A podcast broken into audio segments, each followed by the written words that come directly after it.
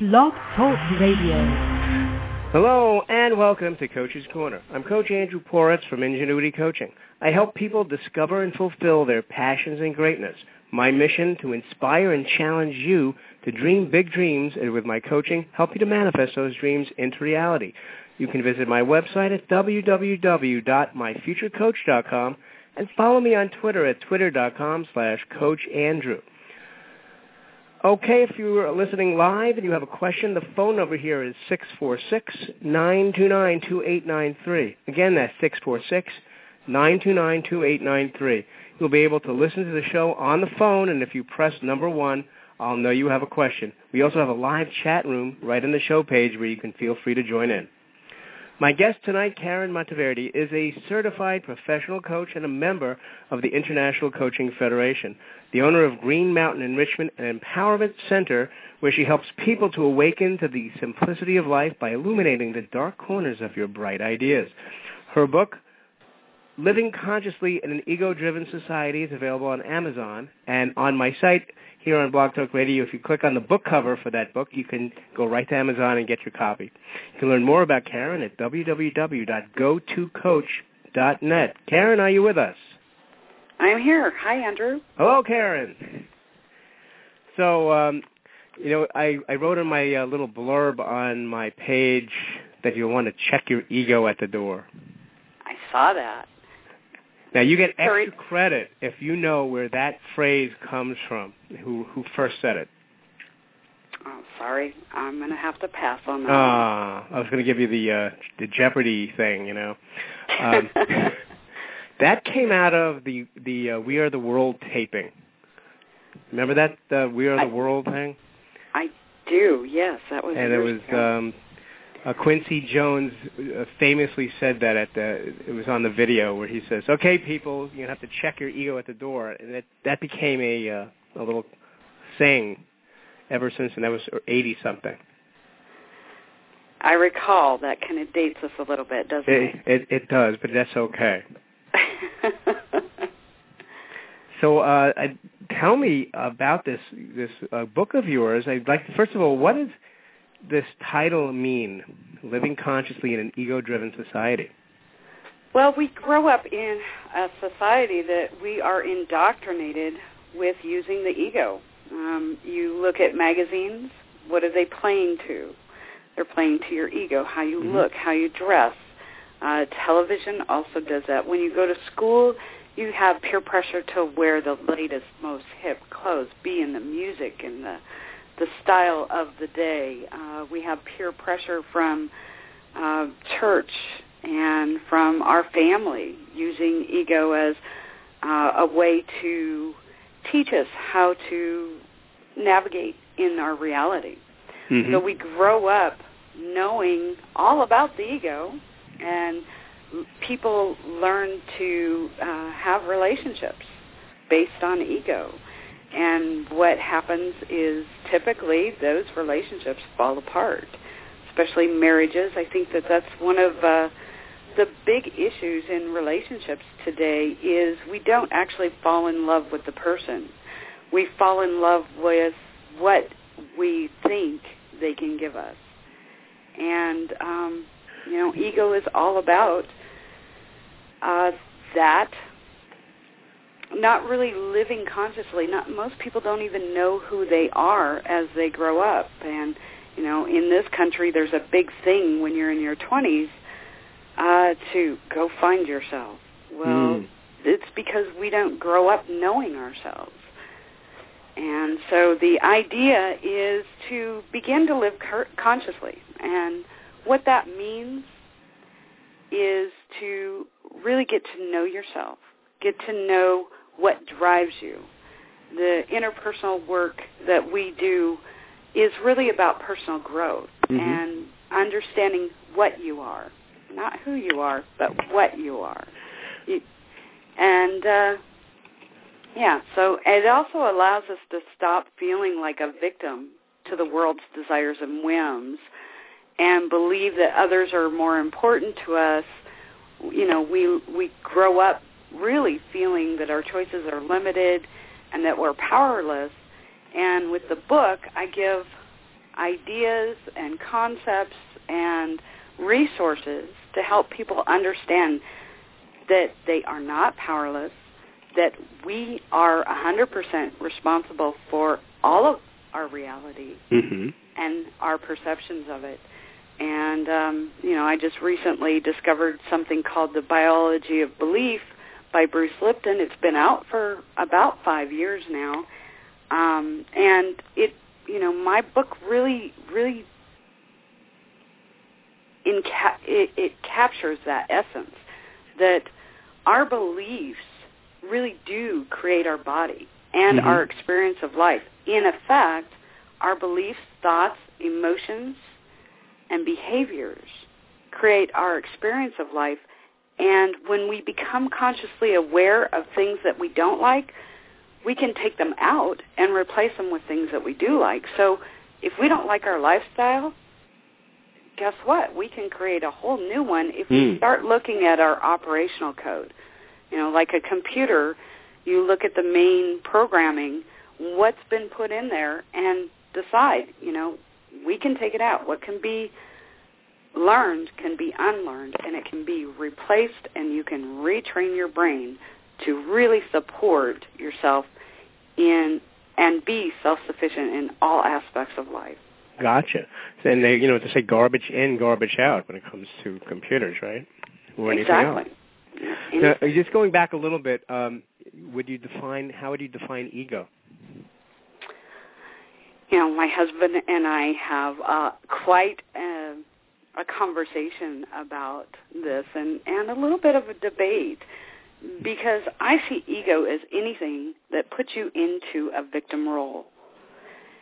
And but it also is a tool. And as a tool, you can use it to see when there's something up for you that you might want to look at as an opportunity for growth. And so for, in my perspective, what the ego is is a tool. And uh, it allows us to create those aha moments, create realizations in our in our operational code that there might be some faulty uh, programs that we want to change those lines of code. You know, one of my mentors, C. Anthony Harris, who's been on my show, um, he always refers to ego as edging God out. Oh, I like that. Yeah. I, I that, that's always stuck in my mind. I, So- I can see why. I, I, you know, it's a it's a nice acronym as well. Um, I love acronyms. so, Uh, but you know, um, personal I, growth though also you you speak a lot about personal growth. Now we also live in a world where a lot there are people like you and me who love to personal development, and there are a lot of people who it seems to me don't even engage in any kind of personal development, or at least not after not after school years. It's like almost like that's it. Go on and do this thing, the forty year thing. mm. What do you what do you say to that? Well, I think everybody learns and grows as they as they move through life. I think that though there are some people who do it consciously and some people who do it unconsciously. Um, and the the idea with coaching is we do it consciously. We actually know that there's something that we want to work on, and it is something that has a profound impact on our lives. And then we create an intention to move out of that. So for those people who are interested in doing the same thing and producing the same results, um, they're here. They're absolutely here to do that. And uh, each of those, I see people really as not um, people, but as viewpoints. And I Mm. believe each viewpoint has its merit. So for those people that want to keep doing what they're doing and creating the same results and living in fear and frustration, you know they'll do that until they're done, until they're ready to give it up. And sometimes people die still having those uh, experiences, still Mhm. living in pain and fear. But for those people who really want to embrace life and get the absolute most out of it and create choice and the empowerment that they can create, um, living consciously and moving out of the ego is uh, is the prime directive. Mm-hmm. Now you know what um, what Einstein is uh, attributed to having famously said about doing things over and over again and expecting a different result. Sure, that's insanity. That's right. It's one of my and favorite I, lines. Yeah, and I, I see a lot of the world um, running around really when they're in ego creating insanity. They they point their fingers at other people and expect to have a different result without looking at themselves. You know, and Eckhart Tolle, he he says uh, when we identify ourselves with the ego, it limits our ability to use the world in reality, and its main function of the ego is self-preservation. So mm-hmm. if you're pointing your finger at your at somebody else, you got three fingers pointing back at you. and so if you recognize that, really, when you're blaming somebody else, it's because you have a perspective that there may be something that you don't like. And what's really poignant about that is that you have created that that situation in your life. Maybe by the choices that you've made up to this point, like a car wreck, for example. Mm-hmm. Well, you chose to get in your car. You chose to leave at the time that you chose to leave. You chose to take your eyes off the road or um, not pay attention to the person that was coming at you so you could swerve in time. Whatever the, the situation is, you are 100% responsible for your experience of that. But it goes beyond that. It's what beliefs would you have in the first place that would put you in a situation where you would be in a wreck? There's always something to grow and something to know from situations. Mm-hmm. And what I teach is that you are 100% responsible for your experience of life, but more than that, your experience your your life itself.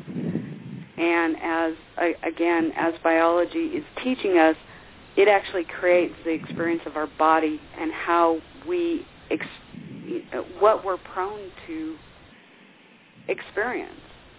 So, and it all boils down to what you believe. And I have an example of that, if I may. Good. I was about to say, do you have any examples? So you beat me to it. Sure, and I'm going to use myself um, because Okay. a lot of the coaching that I I do um, is is very deep personal stuff. So I, I don't use a lot of um, client examples, although there's Mhm. a few in the book. Um, but in 1998, I lived in a neighborhood that was perfectly safe. It was a clean neighborhood, you know, not a lot of crime. I had my car stolen four times that year.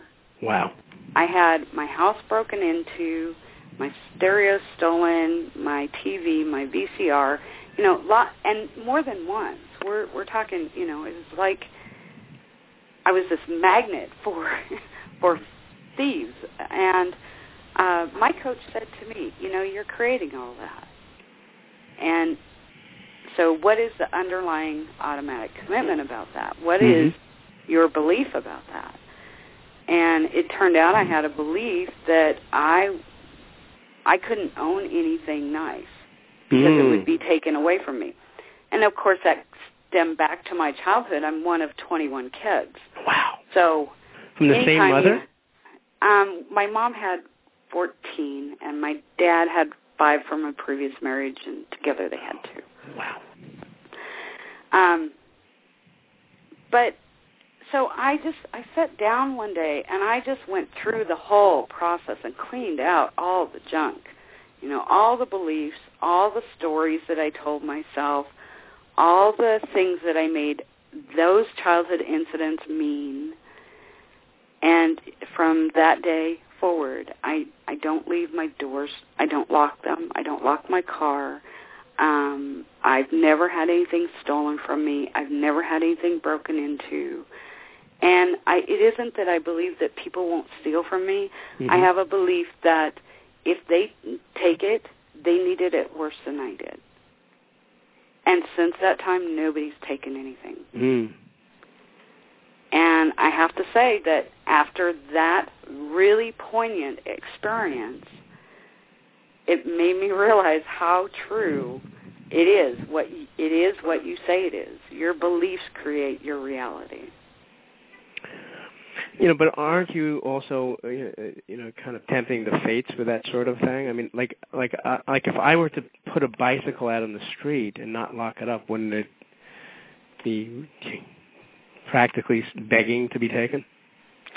I've done it. I've done it in really high crime areas. Um, I just don't believe it's part of my reality. I Mm. don't have things taken. So the thing is that you have to believe it 100%. And Mm. there, you know, you have to own it in every cell of your body as part of your belief. And there is that there is no alternative. There is alternatives for other points of consciousness hmm in this reality, and I see that, but not for this point. For this point of consciousness, I am always safe. I am al- always taken care of. You know what you're making me think of, by the way, is the Matrix. Mm. That- That's a really awesome example because, um, and I use that in in my book. I use part of the Matrix. The difference is, I, I like Don Miguel's. Um, Don Miguel Ruiz. hmm Don Miguel Ruiz's um, analogy a little bit better. We're waking up from a nightmare, Hmm. and we're now in the dream, and the dream is much more beautiful than the nightmare we ever experienced. hmm And that's what happens when you stop living as a victim. You start living empowered to create exactly the experience that you want to create in your life. And it's it's changed everything for me. It's also changed everything for the the people that I work with. Um, fascinating example is one of the case studies I had a, a client who had MS, and she had been all over the United States looking for doctors to help her um, be able to to walk again. I'm gonna have to change phones. One Okay. Well, just have some musical interlude. Da da da da da da da da. Musical interlude on Blog Talk Radio. Eleven three zero. Are we back yet? Okay. So we're having a couple of seconds of non-Karen here on Blog Talk Radio. Any questions in the chat room? Have a couple of people there. Feel free to post them. Okay. Now, if this was a real radio station, what would I do? I would do this. Ron Bundy! But it's not a real radio station. It's just Blog Talk Radio. We're waiting here for Karen to come back to from another phone.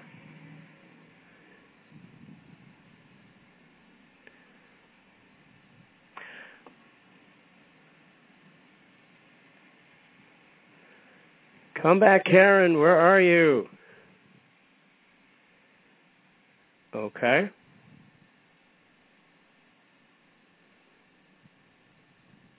This is why it's really good to uh, pay extra for the Blog Talk Radio service so I can edit this out on the replay. We are still waiting. Okay, Karen, you have 30 seconds to call back in. Ah, there you are. that. Hello? Hi, can you hear me? I can hear you fine. Okay. Uh, I've just So- been talking to myself for the last uh, minute and a half and trying to uh, make conversation with myself, and it was really kind of fun. Great. What'd you say? Uh, you you really don't want to know. Um, this is why it's really good. I'm I'm uh, going to be able to edit out all that silence for the replay, but it will take me a day or two. Okay. So where were we? So basically, she had gone all over the country um, looking at having doctors try and help her figure out why she couldn't walk. Um, she wanted to walk again. Um, her her muscles just went into atrophy, and and um, basically she couldn't walk. She even went down to Costa Rica before stem cell therapy was uh, legal here hmm and had some stem cell therapy done and came back and nothing. So after our first session, she realized she had a contract with her illness. After three sessions, she was standing in her kitchen for five minutes a day. After six sessions, she was walking uh, on crutches. By the time we got to 12 sessions, she's walking in a pool for an hour a day and walking um, using her crutches in, you know, everyday life. And it really is about what you believe it is. Well, that, that's quite a that's quite a story. That would that I would think you would you would that would have been a like a documentary almost.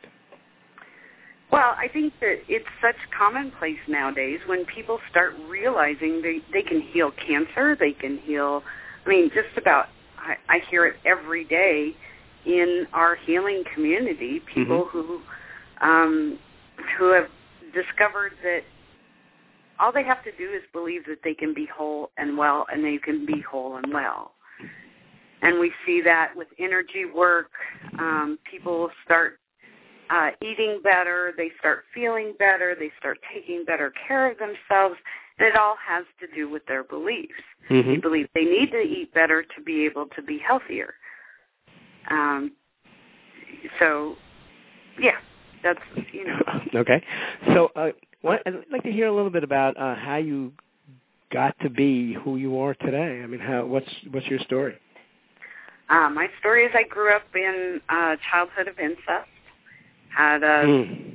thousands of incidents that left me feeling as though a victim in the world. And I went into the foster care system and um, found a really amazing family who lived consciously.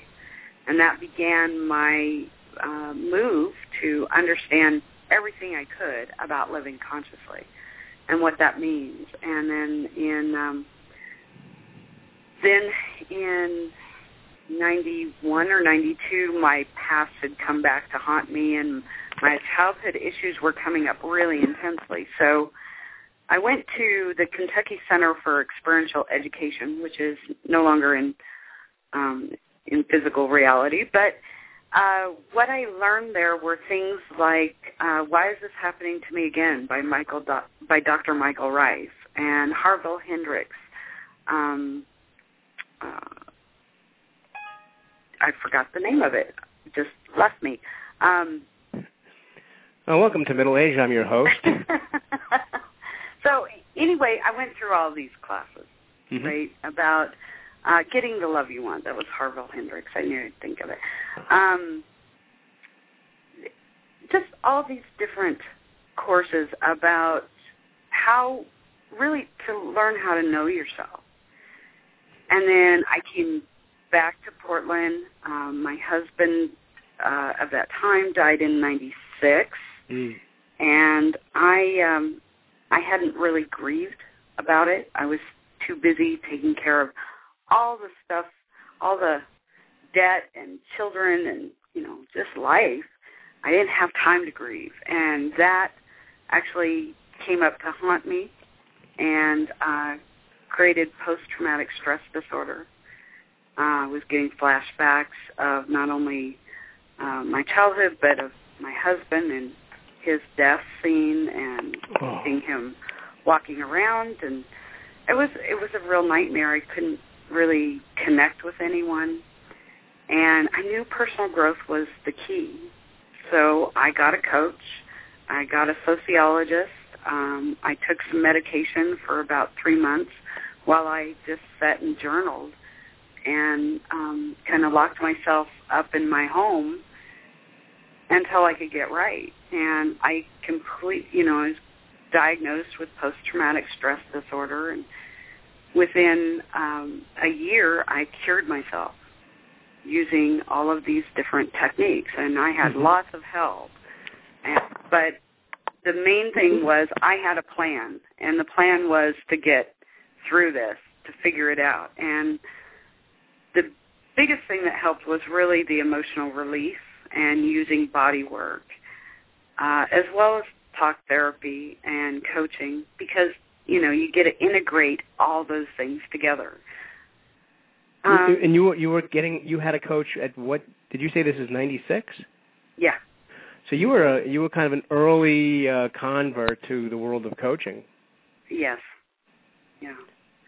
Um, and after that experience, I came up to Portland and found my youngest sister was having post-traumatic stress disorder from her, our childhood trauma. Hmm.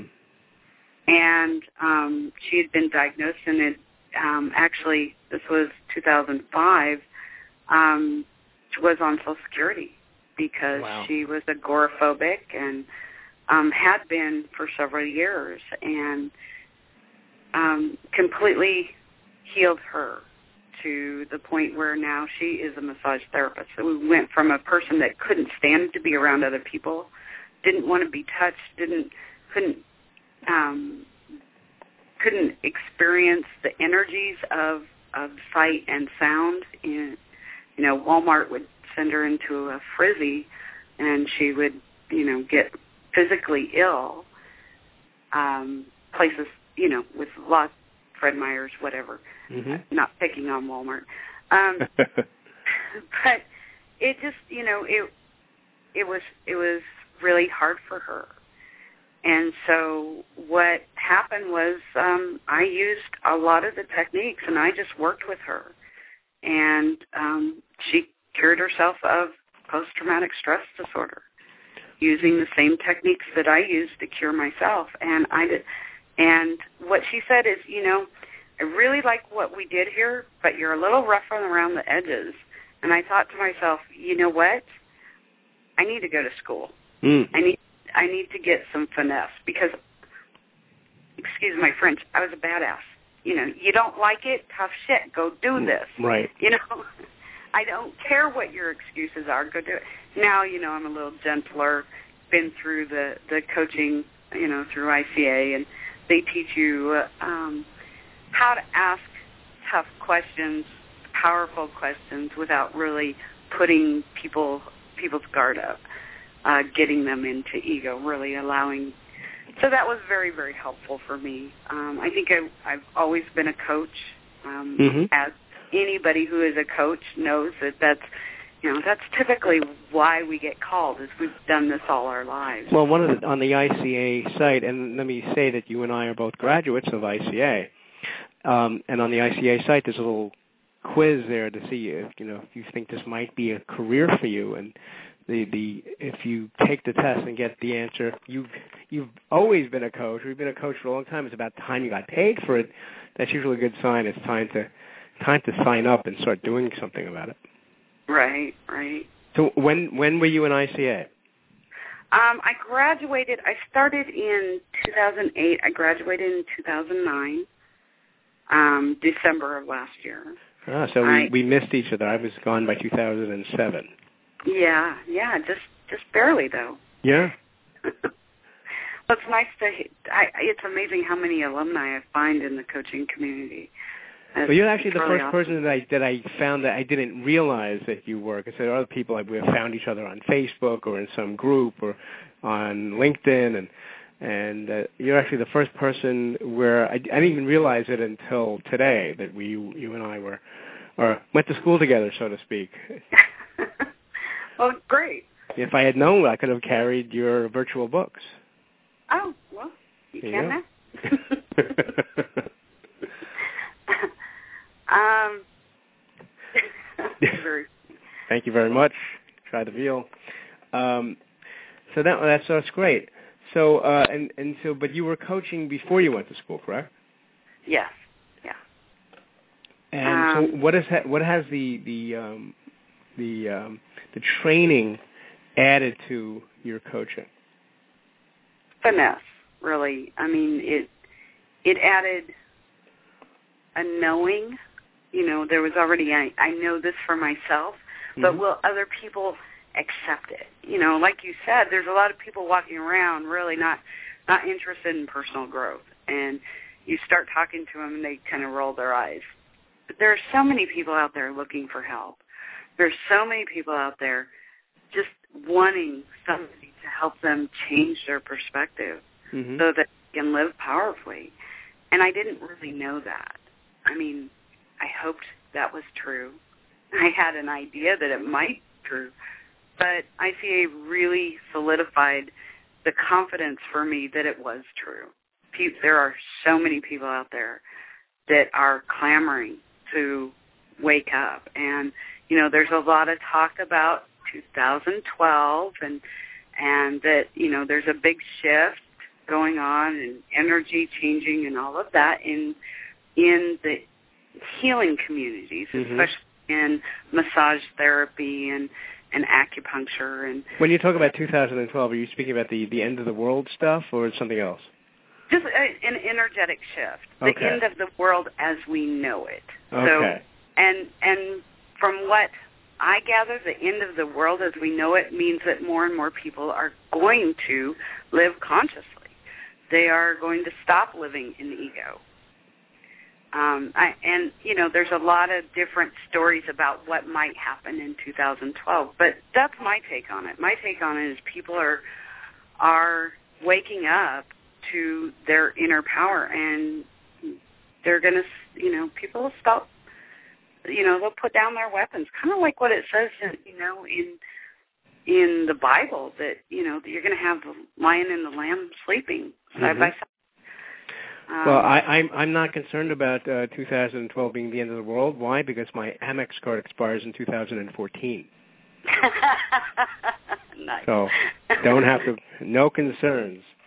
So, but you know, regardless of what people think, because whatever they believe is their reality, and and I'm not here to tell people what to think. I'm not here to tell people what to believe. I'm here to empower them if they believe it, then to stand in it and stand in their power and stand in their belief, regardless of the the what other people think or what other people believe. To stand in who you are and fall in love with yourself. Fall in love with your ideal character of who you are and then become that. And allow yourself to awaken to how simple life is when you stop arguing with the rest of the world and yourself. You know, you just reminded me of a quote by John Lennon. Oh, you know, you don't need anybody to tell you who you are or what you are. You are what you are. Exactly. Among other things. So be that. Yes. so be that. Be be that. be that that you are. Yeah. And you know, I, I really believe that you know my husband and I do this work together in workshops. Now I do coaching, you know, on on my own at Green Mountain Enrichment and Empowerment Center, but um, we do workshops, and he does the spiritual side, and I do the coaching side, and more the um, how the physics of your mind works, how the biology works.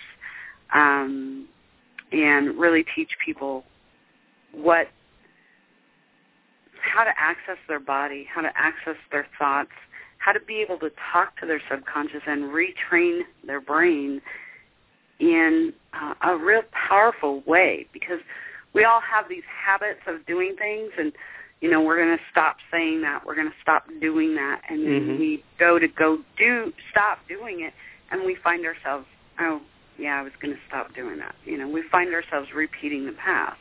And Mhm. like you said, Einstein's, you know, little quote there, uh, it creates insanity and it creates discord within us when we keep doing something that we say we're not going to do.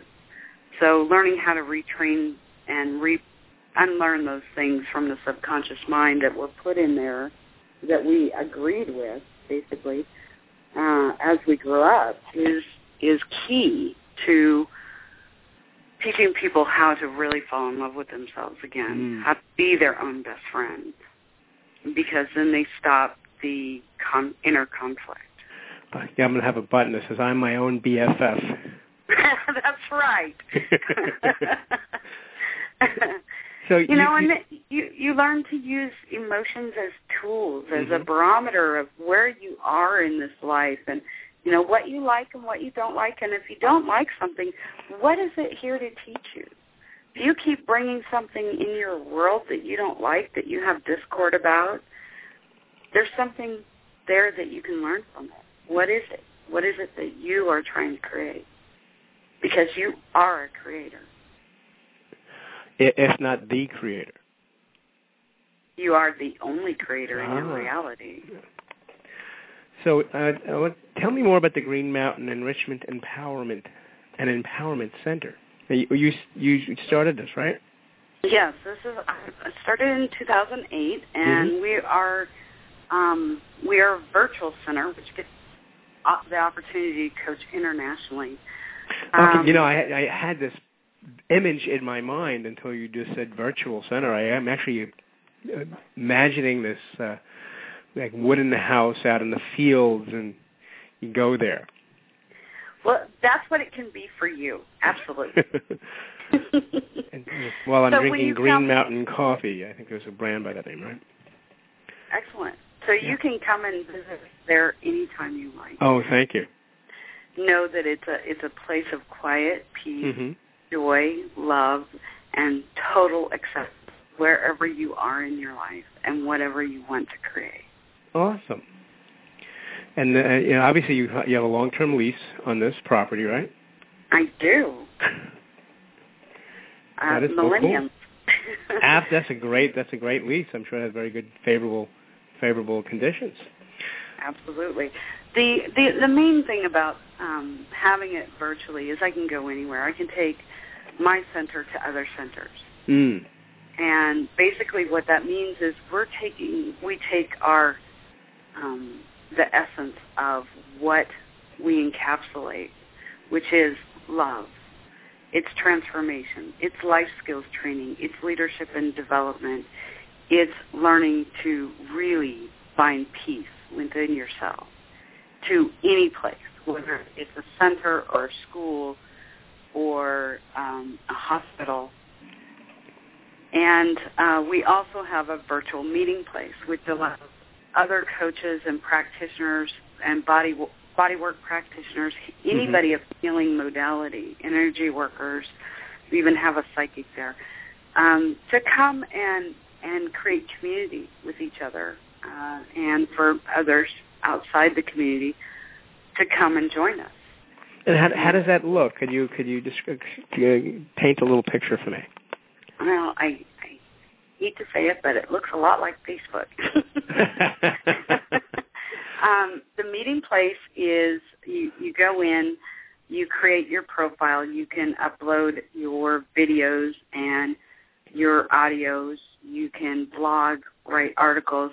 So Mhm. if you're actually somebody who's looking for an expert in the field, uh, you can come and uh, just browse the different profiles on on the site, and they are all. Um, if they have a, a business pro- profile, they Mhm. are practitioners. And um, what you get to do is find out what modality and what methodology they use, uh, what their beliefs and their their practice is all about, and what their specialty. Because what I discovered, I thought all acupuncturists were the same. Turns out there are acupuncturists that deal with specific issues and specific parts of the body. There are massage therapists that that deal with you know there there might be a massage therapist that only deals with people who have had uh, car accidents Mm. or sports injuries or there there might be um, a, a physical therapist and they only work on people whose right shoulder is is lower than their left shoulder. Who knows? You know, I mean, go find out and Sure. discover. You know, be able to match up what it is that you need with a particular practitioner. So so where is uh, what is is it like they're an address or are they what, what exactly? If somebody wanted to find out more about this, where would they go? Um, you can go to uh, go to coach.net, Uh huh. Click on community, and you'll see the meeting place. Ah, okay. Okay, great. I will definitely be checking that out.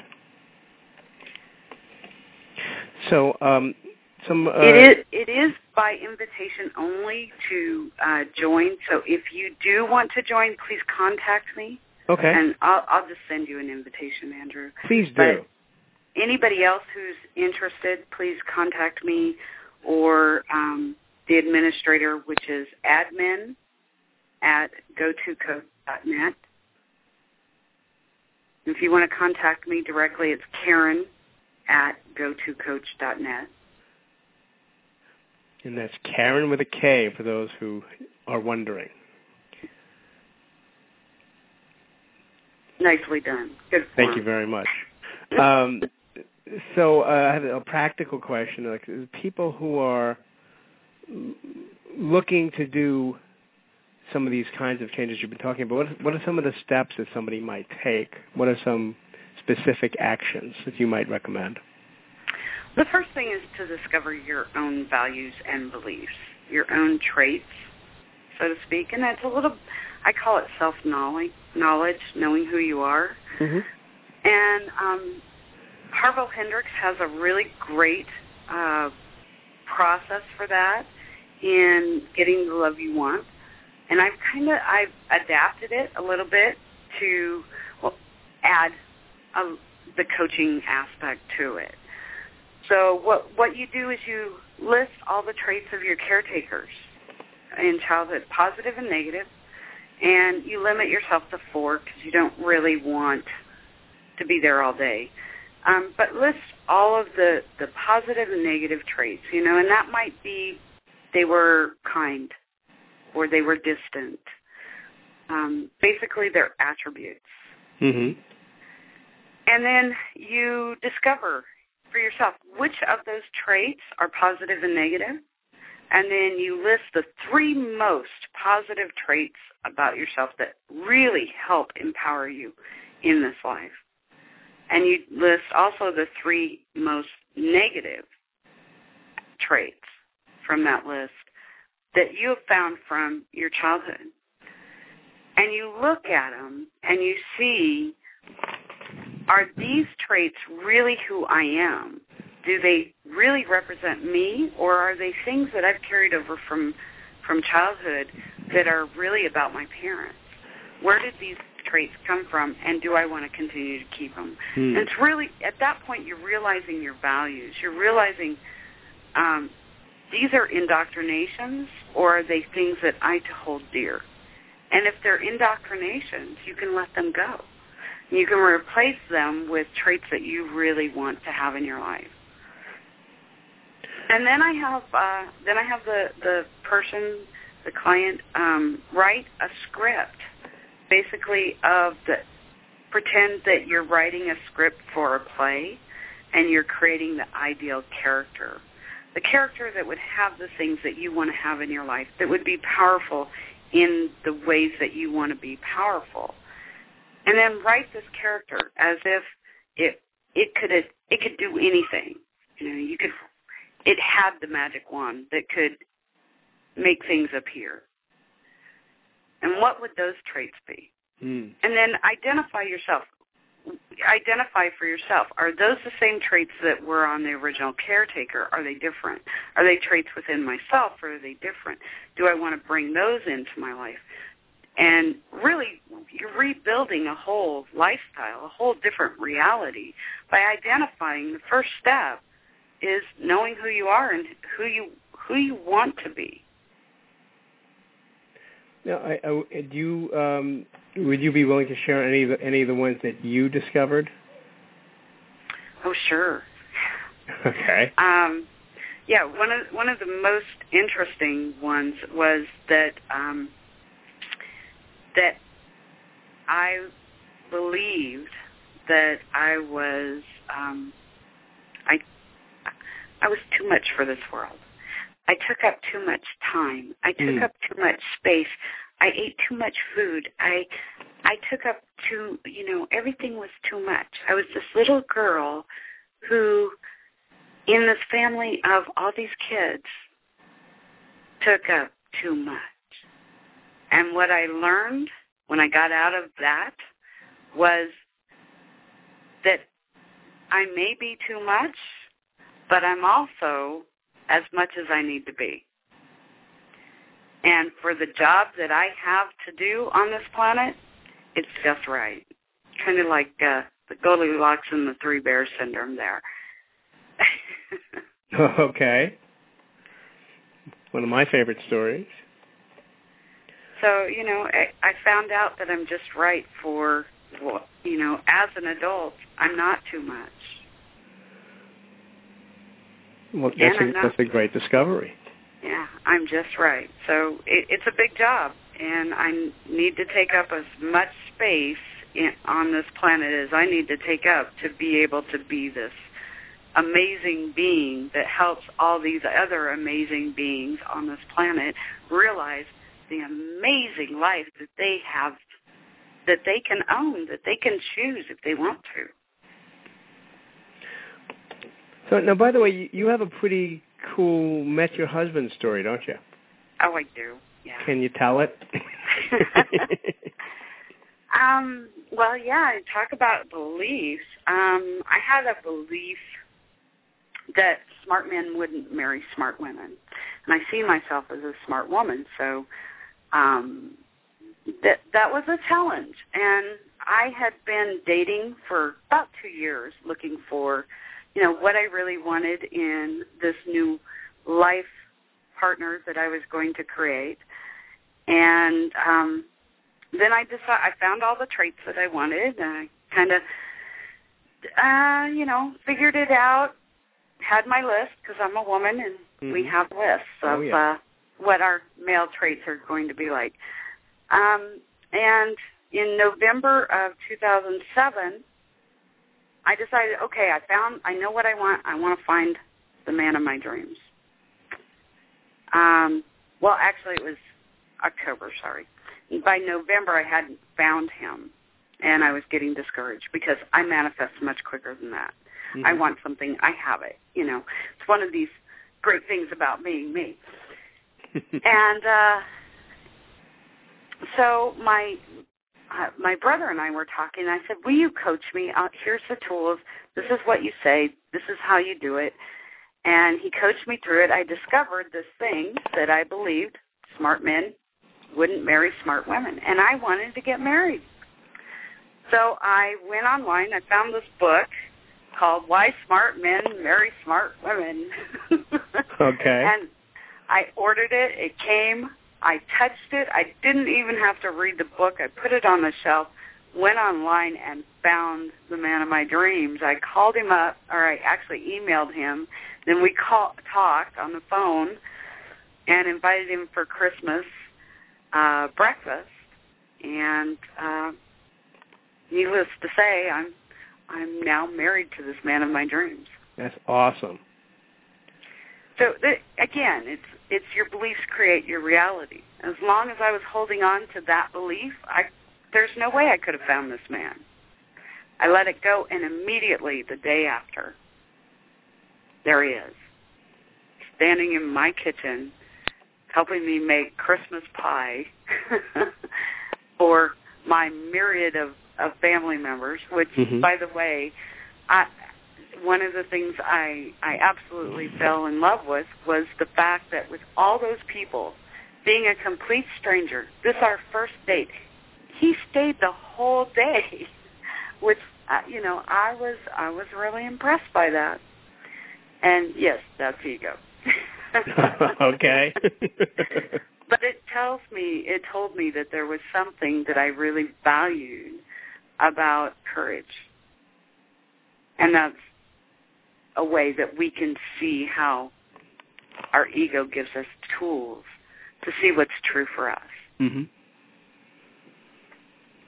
Ta-da! Ta-da! That's great.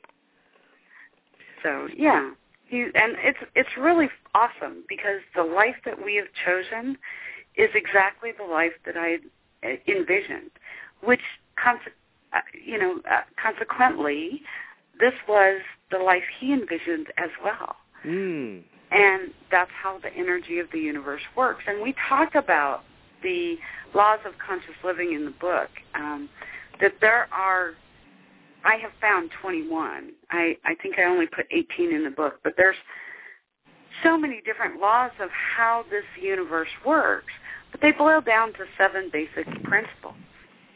The laws of ca- cause and effect, um, the laws of polarity, um, paradox. See if I can actually pull it up real quick here. And this is from where? Um, there's a book called The Kybalion, and it's a Hermetic philosophy. And although I don't subscribe to any particular philosophy, I found this information really helpful. And that is that there are seven basic principles. Mhm. And these this philosophy actually came from Hermes way, way, way back and was written um, in 19, let's see, 1912, and then cop, copywritten in 1940, and it's called the Kybalion, K-Y-B-A-L-I-O-N, and it's basically the story of um, these principles. So that, that one, the all, everything that exists, is all made. It's basically all made up of the same stuff. Mm. And quantum physics is now discovering that that's true. We're all made up of molecules and atoms and space and energy fields and yeah, all that stuff. So that's Mhm. kind of cool. It's a mental universe, which means the same thing that I've been saying, the belief, your beliefs create your reality. So whatever you believe it is, that's what it is for you. Um, the divine paradox that uh, it, it's basically a catch-22 in our world. Um, you can have both things happen at the same time, which creates the paradox. Mhm. Um, let's see, the planes of correspondence, you know, cause and effect. Okay. That's one of the planes of correspondence. Vibration. Everything in this world vibrates, as Einstein um, discovered and, and shared with us that there is everything has molecules and energy and everything vibrates. Some things vibrate if they're more solid to us. They vibrate at a much slower rate. Air and gases vibrate at a much higher rate. Polarity. Um, temperature is an excellent example of polarity. The the thermostat is the key, and then you have the opposites, which is hot and cold. Uh, rhythm. We all understand the the rhythm of the sun going around, or the um, Earth going around the sun, Mhm. going around the Earth. Um, uh, circadian rhythms, uh, tides, seasons. Those are all rhythms. Uh, Gotcha. what they call yin and yang. Mm-hmm. Um, and they have mental gender and physical gender. And then, so those basically, that's pretty much um, the the basis of how uh, the Hermetic philosophy sees life. And I expanded on it and and saw that there are other things in our world that that you know we might want to pay attention to when we're living consciously. Like. Um, well, the laws of conscious living. Let me pull up that list. Hold on. Yeah, All right. My list. I have so many. Okay. uh, let's see.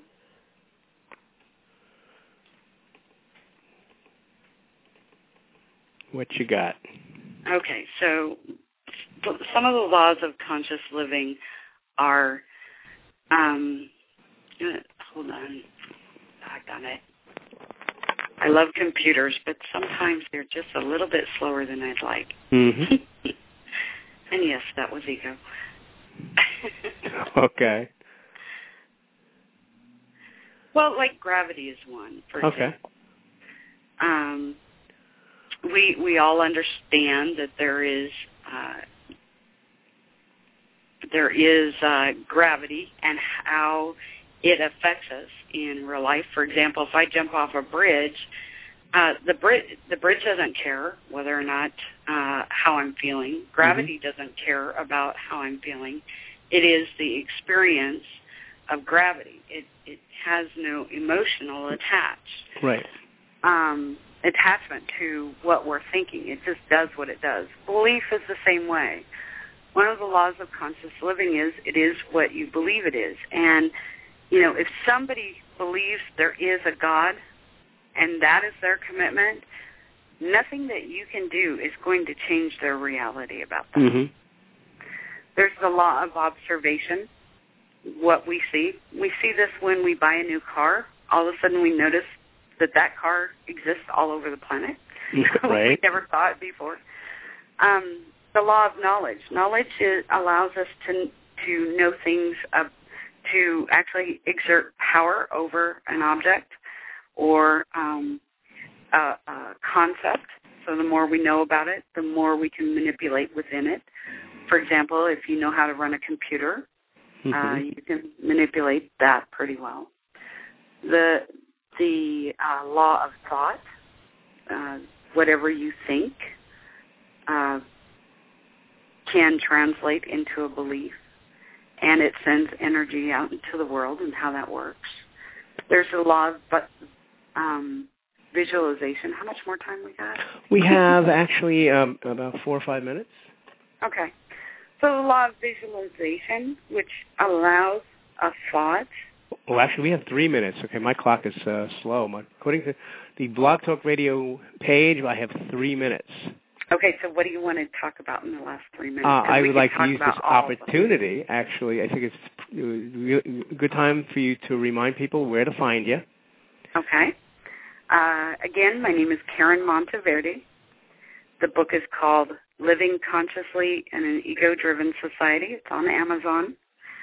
Uh, you can find me at Karen at gotocoach.net. That's my email address. Uh, my office number is 503 762 3118. And the website is gotocoach.net net, N-E-T. You do any of the Twitter kind of things, any social media? I do. I go by Go To Coach. Okay. So you can find me on Twitter, Go To Coach. Okay. Facebook, um, you can find me at Living Consciously in an Ego Driven Society. Awesome. Um, LinkedIn, Karen Monteverdi. And that uh, ends with an I for those of you who have no idea. Right. it is the Italian version of Monteverde. It does yeah. end with an I. Yes. Yeah. Okay, great. So now will be a good time for me to say, uh, Karen, thank you so much for being on Coach's Corner. Um, really, really uh, interesting, uh, informative. Uh, I got a lot out of the show tonight. gave me a lot to think about. Awesome. Which is uh, one of the reasons I do this. I do this uh, for a lot of reasons, and this is one of them. Is for me. So I get to I get to learn from some really amazing people, and uh, glad to find out that we went to school together, not at the same time. and uh, I also like to uh, let people know that uh, the show will not be uh, live for a little while. So I'm going to be and taking a little bit why. of a. Tell them why, because I'm up why. to some. I'm up to some projects that are going to uh, take up some uh, time I need to focus on, and uh, at the moment, that's going to take some precedence until I figure out what's uh, the next way to do this. Um, but so thanks everyone who has listened to the show for listening, and uh, you can find me at www.myfuturecoach.com. You can find me on Twitter at twitter.com slash Coach Andrew and I hope to see all of you again in the very near future. So thanks again, and we'll see you soon. Good night. Good night, and thank you so much. What a joy. My pleasure. Bye-bye. Bye-bye.